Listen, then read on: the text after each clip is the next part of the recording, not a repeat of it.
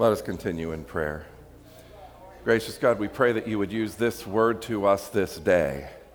This word that is not 100% easy to receive, but a word that we need. We pray that you would use it to renew our hearts, to give us confidence as we stand before you, and commitment to live for you in all that we are and all that we do. We pray this in Jesus' name. Amen. The first two sections uh, that I'm using for the sermon we already looked at in our call to worship and our call to confession.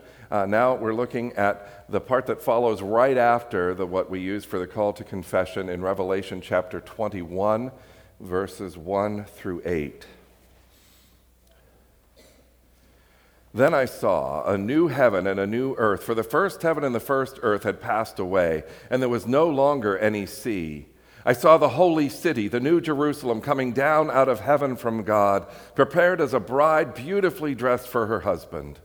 And I heard a loud voice from the throne saying, Look, God's dwelling place is now among the people, and he will dwell with them. They will be his people, and he, God himself will be with them and be their God. He will wipe every tear from their eyes. There will be no more death, or mourning, or crying, or pain for the old order of things has passed away. He who was seated on the throne said, I am making everything new. Then he said, Write this down, for these words are trustworthy and true. He said to me, It is done.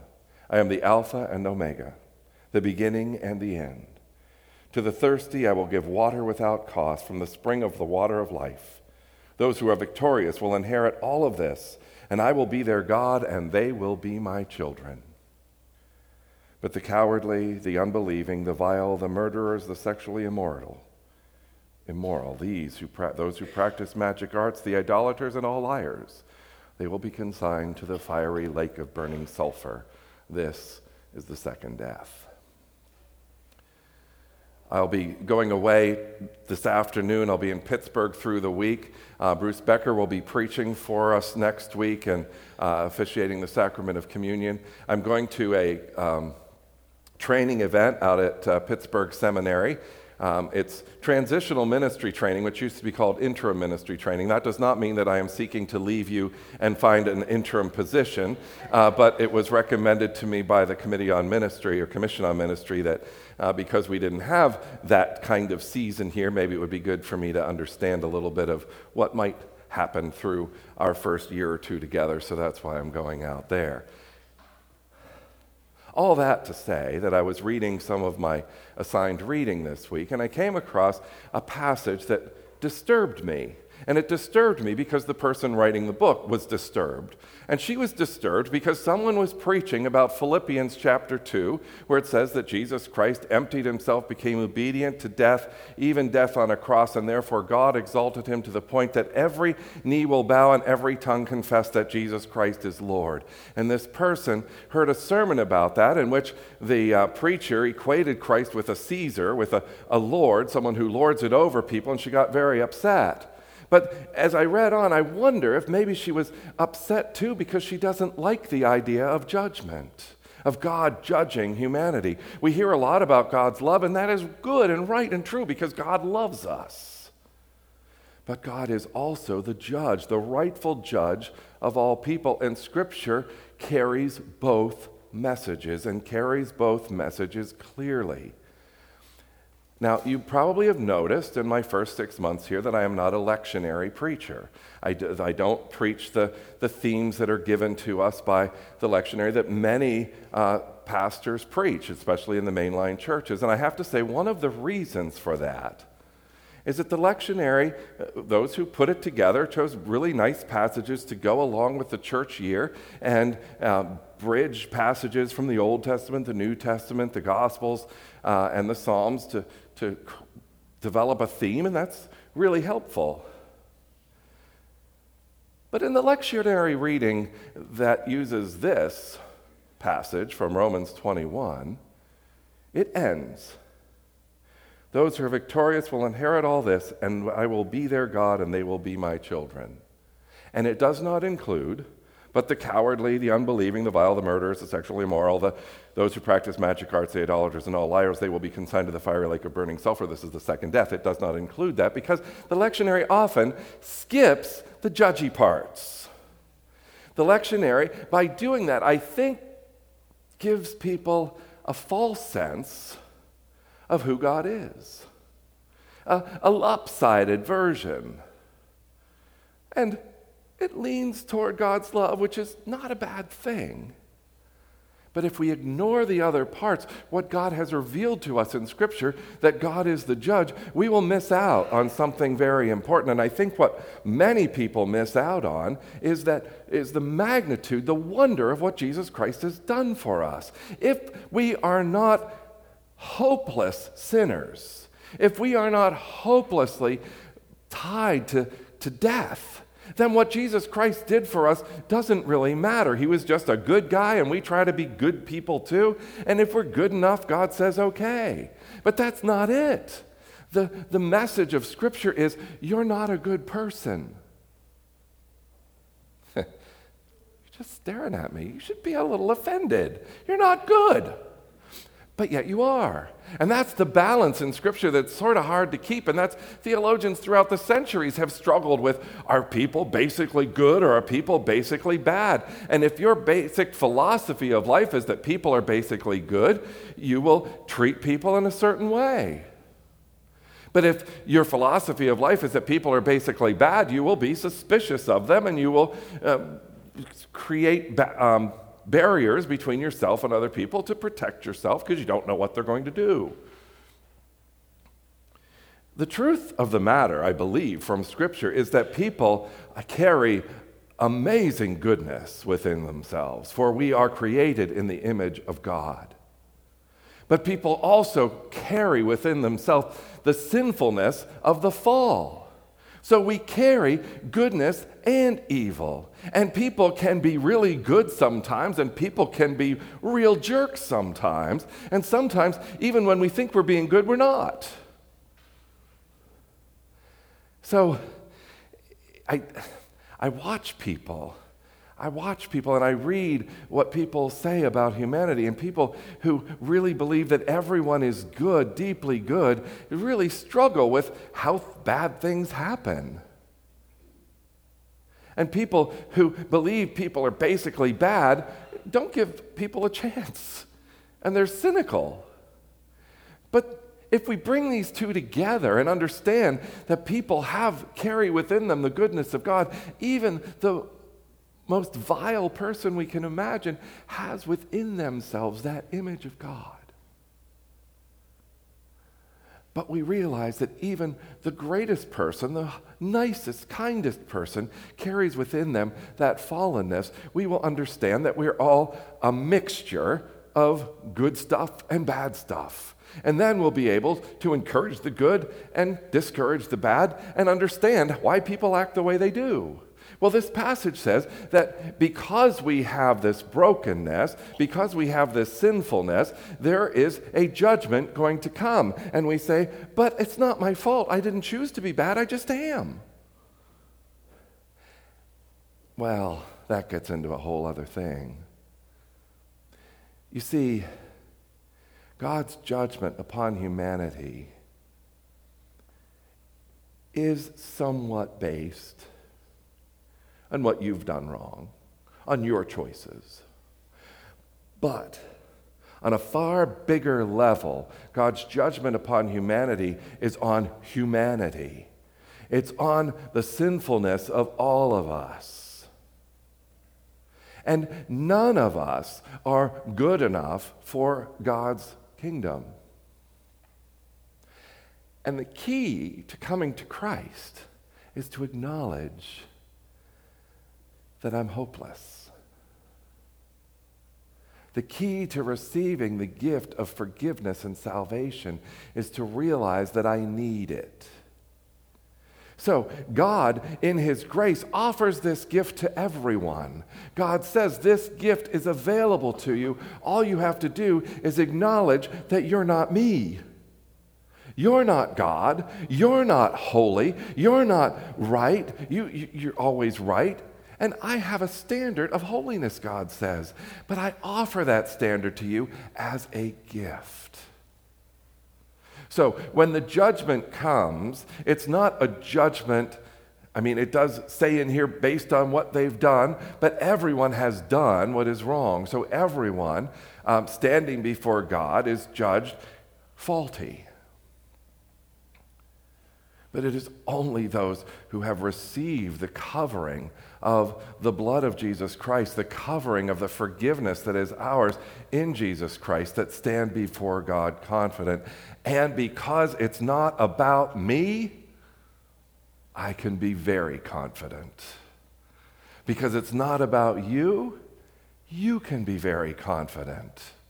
Because I know that there are days when I feel like I'm pretty decent, and then there are moments where I know that I am not. And it's probably the same for you. And if it isn't, you're probably lying to yourself.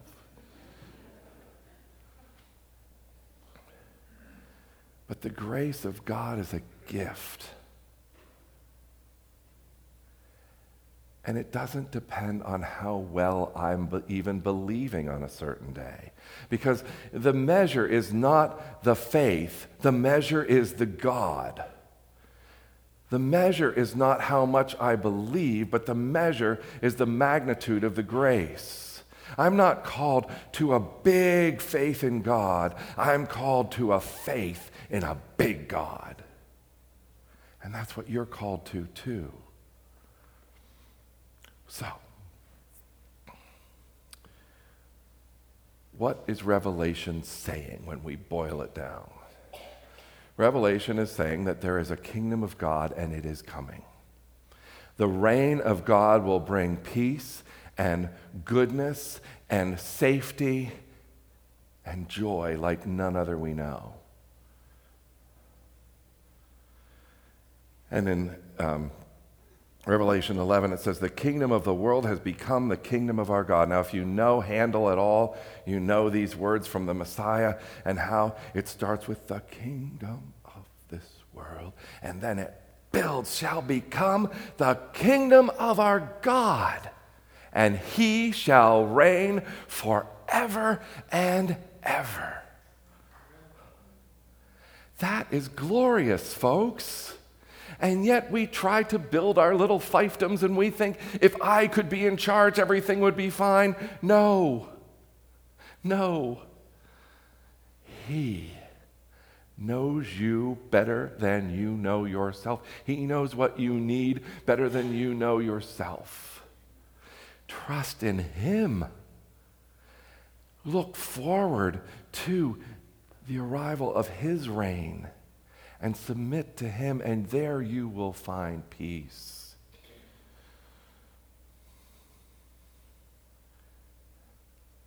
I'm tempted to talk about Indiana Jones here. and I actually watched this this week, this section. Do you remember in Raiders of the Lost Ark? When they get the ark and they open it up and they look in, and it's just sand in there, and the, I they, they're laughed at, and then all of a sudden, these spirits come out of the ark, and people are, oh, it's gross, their faces melt off. They, that series liked to have faces melt off, if you remember, um, which was a mistake to show to the youth group that one time I did. Um,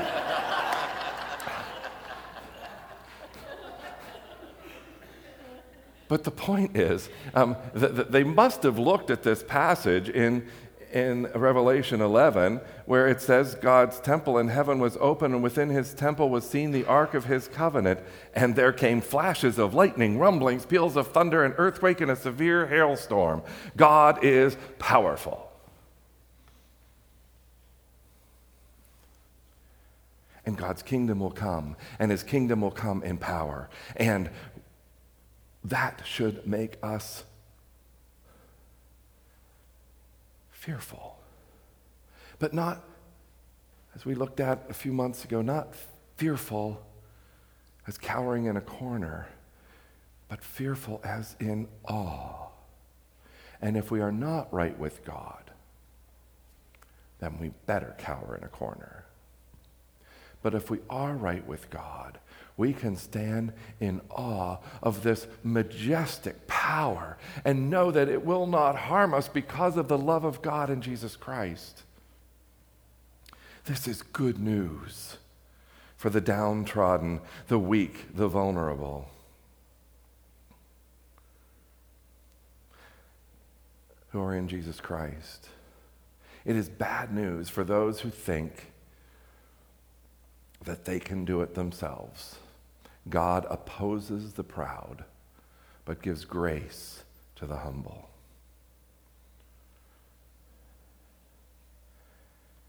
But because God's reign, when it's ushered in, changes things, changes things very substantially, there has to be a sorting out, and that's what the judgment is. Jesus says, Behold, I am making all things new.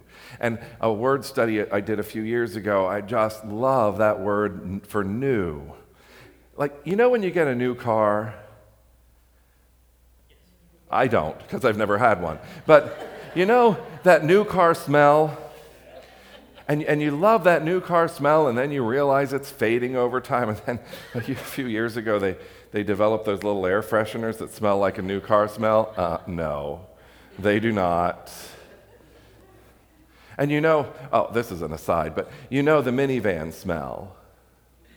Have you ever smelled the minivan smell when there are little kids involved and Cheerios on the floor? There's a really special smell that comes uh, in a minivan after a few years. But, but what Jesus is saying is he's making everything new. That doesn't mean that you get a new car and that you get a new car the next day and you get a new car the next day. What it means is that there is the quality of newness that is not based in time, but based in quality. So he's making everything new, fresh, in such a way that it will always be new and fresh. The new the reign of God, the new kingdom will be new all the time. But in that newness, there will be no more pain, no more sorrow, no more sickness, no more greed, no more perversion, no more anger. And in order for that kingdom to be made new, all those things have to be put away. And if you are carrying those things in your hearts and they become part of your identity, how can you carry them into a place where there is none of the, where there is none of those things? You cannot. So that is why the judgment is necessary.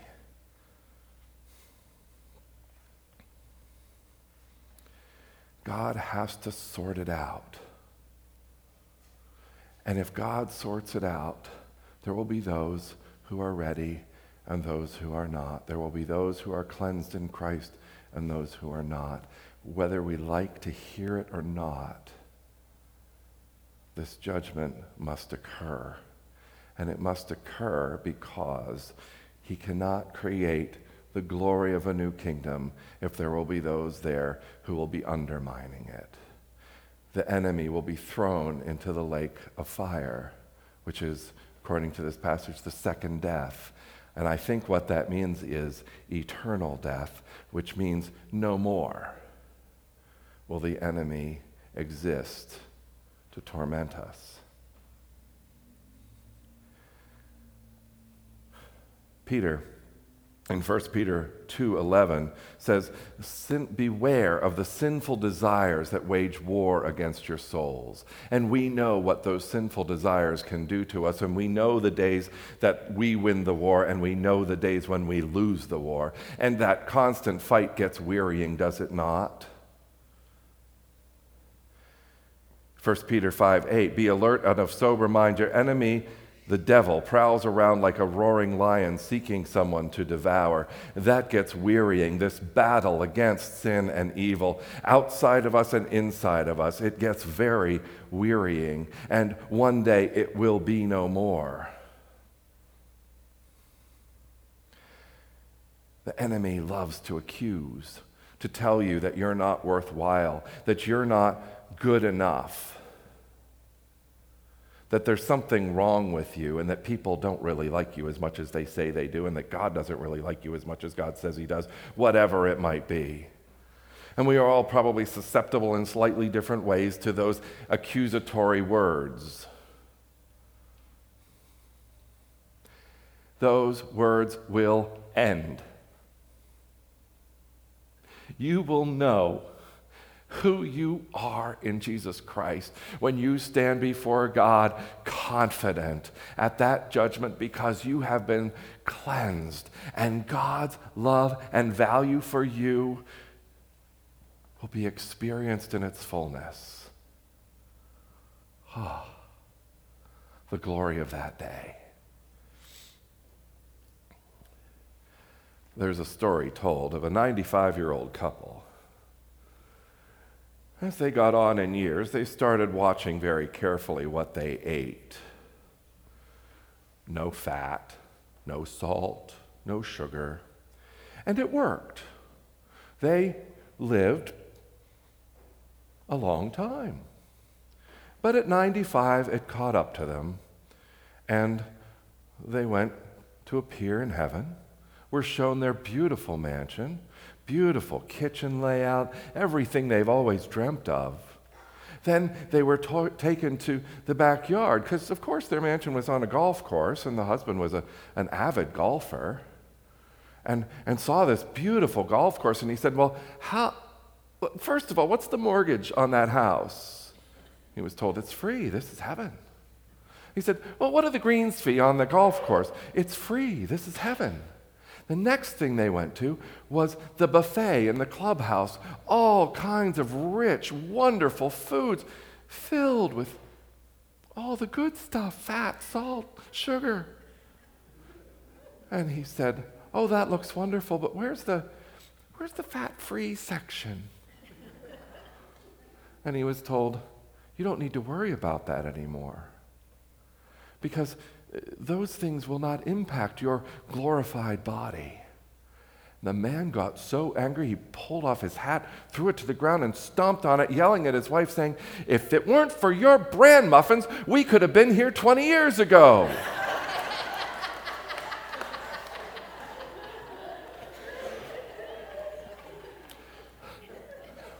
All that to say, we hold on so tightly to what we know here but the glory,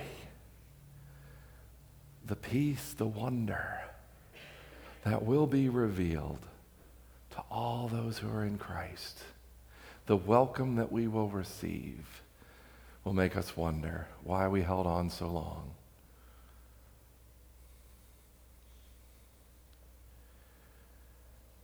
Friends, God's reign is coming. The kingdom of God will be revealed, and the new heaven and new earth will be established. And all who are in Christ will enjoy the glory of his kingdom. But all who are not stand before the judgment of God. Two things I think of when I hear that. Number one, is live in anticipation of that glory. It will change how you view everything. And number two, be faithful with this message of the gospel that others may enjoy that glory and not fear that judgment. Let us pray. Oh, Lord God, we thank you for the message of your eternal kingdom. We cannot even begin to understand how glorious it will be. But I pray that you would, within our minds, build the image more and more of how glorious you are and how much you desire to share that glory with us and give us a heart for the lost, that we would faithfully reach out to them and give them the hope that we have. Help us to understand rightly who we are and who you are. and who our neighbors are. That we can build fellowship with you and build fellowship with them. That we pray lasts not only through our lives here, but transcends into your glorious kingdom where all will be made right. Lord, I pray that this hope would uh, be the anchor to our souls, the anchor to the souls of those who are struggling, that they would find new hope and new encouragement through your word. And I pray that you would continue to guide us as your church to be faithful with the message of eternal life, to live according to the reign of God as individuals and as a church. And we pray this all in Jesus' name. Amen.